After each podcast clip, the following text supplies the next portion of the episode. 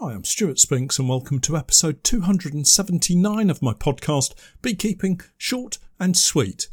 The very heavy rain we've had this week has rather forced me into the honey room to start the big autumn cleanup, mostly washing up along with the final phase of my current batch of soft set honey. It's given me time to reflect on the latest infection of chronic bee paralysis virus that we've encountered, and of course, it was the bees on the heather that had it.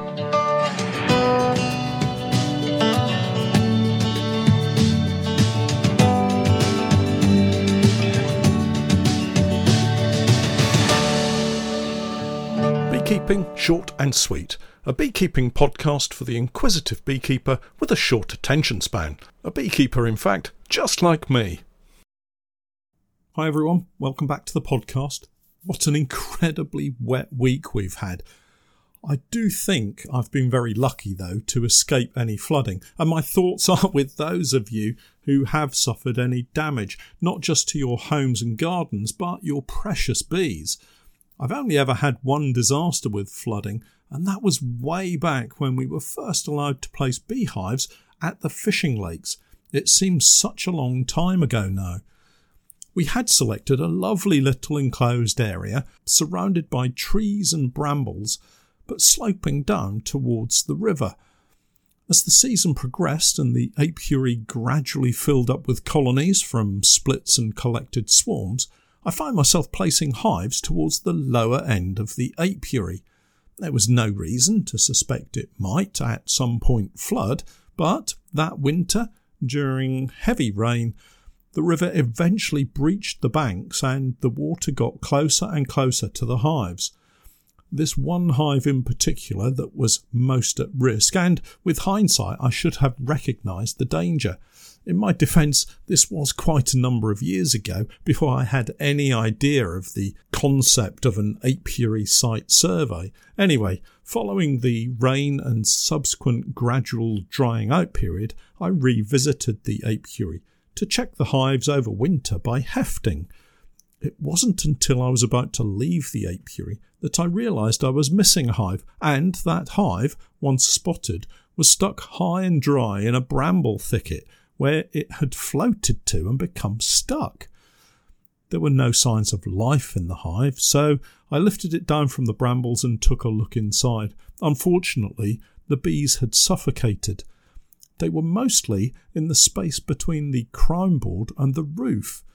I was using commercial hives mostly at this point and open mesh floors, and what appears to have happened was that the floodwater had risen under the hive, effectively sealing the bottom off, and floated it away into the bramble thicket where it had become stuck. And as the water rose, so the space within the hive became less and less, and eventually the bees must have just run out of air and suffocated.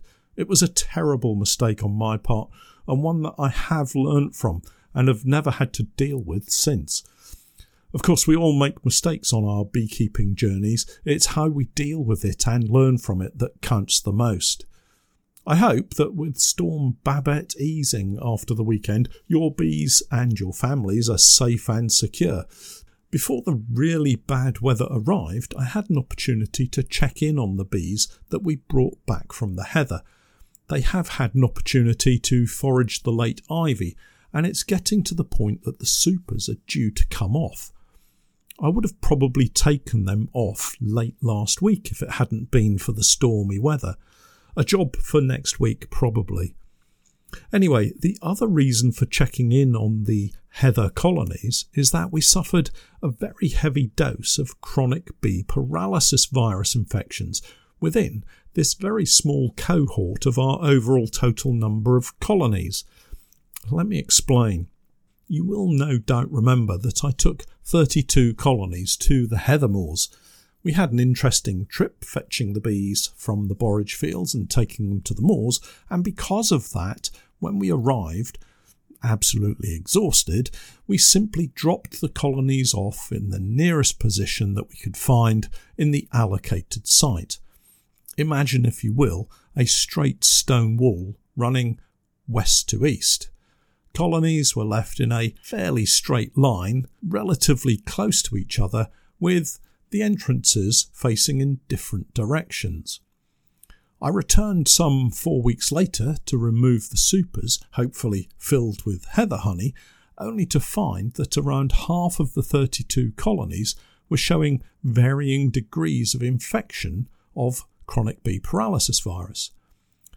So imagine the line of beehives, not quite a straight line but close enough, checking the hives from left to right, or more correctly, west to east. The first 15 or 16 colonies had absolutely no sign of any infection at all.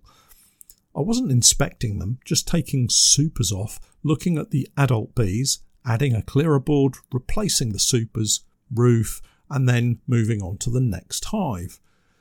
It's very easy to spot something amiss when you know what a healthy colony should look like. So, for anyone listening who's only just started beekeeping, focus on what healthy bees look like. And when you see something that doesn't look like that, call in some help to best identify what it is you're looking at. Hive number 16 or thereabouts in this long line of 32 colonies was in a very bad way indeed. The grassy area in front of the entrance had a puddle of dead and dying bees. Imagine knocking over a jar of honey and letting it run out into a large speech bubble shaped pool. Well, that's what I was looking at, only it was dead and dying honeybees, not spilt honey. Worse still was the hundreds, if not thousands, of bees clinging to the outside of the hive, shaking uncontrollably. It wasn't a pleasant sight at all. The honeybees on the ground showed what appeared to be very obvious signs of CBPV black shiny bodies, no hairs on the thorax or abdomen, wings fluttering as if there was something irritating the joints between the wings and the thorax. Next to this hive, another was showing a heavy infection. The obvious puddle of bees on the ground, not quite so many bees clinging to the outside of the brood box, but some nonetheless. Moving further down the line, the infection was still there, but becoming less obvious right up to the last colony in the line, this hive had the Ross rounds on it, and I only spotted one bee with any sign of CBPV. So, how had this happened? Well, first off, we hadn't seen any signs of CBPV in any of the colonies when they were on the borage. At this point, I have to be man enough to own up to the fact that we had a couple of colonies robbed out at the borage, and I had put this down to them being smaller colonies unable to protect themselves against wasps. I may have been badly wrong. It may have been chronic bee paralysis virus, and I've allowed it to spread. I don't know that for certain, but it seems a likely source of the infection. So, how did one colony with CBPV spread to all of these others while they were on the heather moors? Here's what I think has happened one or two colonies have either had CBPV hiding away in their colony prior to bringing them from the borage, or they may have picked it up from robbing out an infected colony. Either way, the heaviest infection started at around position 16 or 17 on the heather. The prevailing wind was from west to east or left to right, if that helps you visualize it. The bees returning to colonies after foraging may have been blown off course and drifted to the east or to the right, gradually moving the infection along the line of beehives all the way down to the final Ross Rounds colony. I removed the supers and returned them to base for extraction and returned back to the heather to collect the colonies a few weeks later. These were marked up with CBPV on the roofs to identify them and returned to an isolation apiary here in Norwich. Last week I ventured out to check up on them with, I have to say, some concern that I might find most of them dead. Well, what I found was quite remarkable when all things are considered. In previous encounters with chronic bee paralysis virus, I've always found large puddles of bees on the floor, Worse still is the large pile of dead bees that build up inside the brood box when workers are unable to drag the dead and dying bees out of the hive. And the Technoset hives are problematic when it comes to removal of dead bees, in that most have very small gaps within the entrances for the bees to get in and out. So I was anticipating the possibility of some colonies being so badly infected that they would have so many dead bees at the entrance that they wouldn't be able to clear them and eventually suffocate. Well, what I found has been quite remarkable. Each colony that had shown signs of infection was checked, mainly to see if the super full of honey should come off, but also to see how many infected bees there were. I also wanted to lift the brood box off the floor and clean out any dead bees within the hives and get them into a bin bag for destruction. One by one, I checked each of the infected hives. I should say that firstly, I checked all of the apparently healthy colonies for signs of disease. It's a sensible thing to do. If you think you have a disease issue, don't start with the colony you know to be infected and then move to the uninfected ones. All you'll succeed in doing is moving the disease potentially from infected to uninfected hives. So start the other way round uninfected to infected colonies. Anyway, all of the apparently healthy colonies still appeared to be unaffected and remained healthy. Good news. Better news still was to follow. I started checking previously infected colonies, working my way from the least infected to the worst. Remarkably, of the 16 colonies that had shown signs of infection, only four now have any bees on the floor outside the hive and had just a few symptomatic bees within the hive. At one point, I thought I really must have been mistaken when I was on the moors. It seems almost unbelievable to think that the disease could have cleared itself up so thoroughly. Each one of the infected hives had the brood box removed from the floor as I looked to clean dead bees away and give the colonies a chance of some fresh air blowing through the open mesh style floors. Each time I looked at a floor, I became more and more puzzled, as every floor was spotlessly clean and free of any dead bees. Thinking back to the heather moors and the weather conditions up there, I'm told by the head gamekeeper that there were days when it was warm and sunny, but other days when they had thick fog and the bees were stuck in cold, damp conditions. Lots of colonies were very busy dragging out drones, both adult drones and larvae, so maybe, just maybe, the bees we have are very hygienic and were very prompt at getting infected bees out of the hive. Add to this, I believe the main transmission route of the virus is drones. We may have got lucky in that drones were being kicked out because of the time of year, and that may have impacted on the wider spread of the disease, while also reducing the colony size. Other colonies not wanting those drones to go into their hives at this time of the year, so they may have blocked the entrance to them. Infected bees that found themselves outside the hive could well have died outside the hive rather than inside, and that could explain why I found no dead bees whatsoever inside any of the colonies now that they're back home. Now, this disease hasn't completely gone away. I did find evidence of it in small amounts in the previously worst affected colonies, yet I'm absolutely amazed that the infection is currently so light I will check on the colonies one more time as we still have to get the honey off them. This will be the ivy and heather mix. It will have to be cut out and melted out anyway, as it's got ivy in it, and then the frames will be boiled up and fresh foundation added, so there'll be no transmission risk with the honey or the frames. Regarding the CBPV outcome, I will wait until late winter, then we'll make a decision on what to do.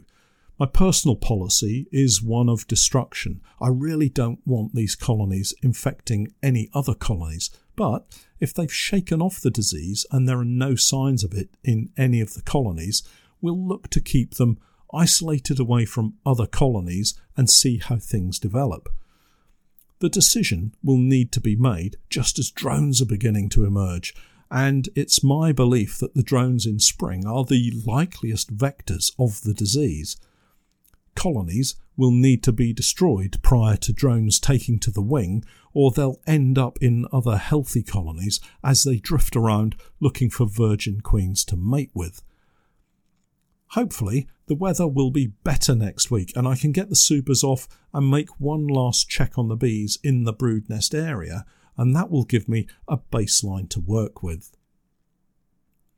Before I go this week, a couple of updates. Well, an update and a notice, really. First up, the soft set honey that I produced last week has been really struggling to set, and I know that it's an issue that quite a number of beekeepers have had.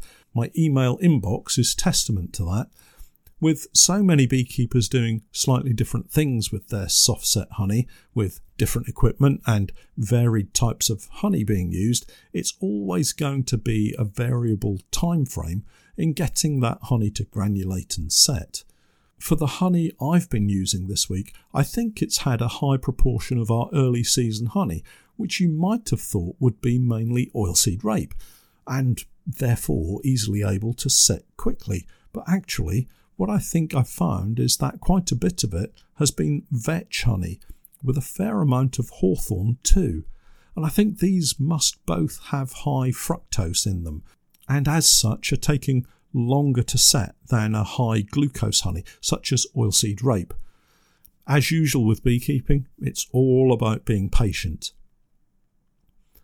The other thing I wanted to mention is really about next week's podcast. I'm excited and a little bit nervous, I have to say, because I'm going to try another interview podcast. I'm really not the greatest interviewer, but I'm going to give it my best shot once more. I'm catching up with some of the team from Bees Abroad. Bees Abroad help beekeepers, well, uh, abroad. That's about the limit of my knowledge of them at the moment. You'll have to listen in next weekend to find out more details about them, and I'm off now to start a little research about them so I don't make a fool of myself. Something I did just see on their website is that they have a double donation event coming up, and they're also doing something called beehive twinning. So I already have a couple of questions for them. Well, that's it for this week. Don't forget to check out my website, www.norfolk-honey.co.uk, and for my latest videos and podcasts with more updates, tips, and techniques, it's the same Patreon page, www.patreon.com forward slash Norfolk Honey. And remember, I'm Stewart Spinks, and that was Beekeeping Short and Sweet.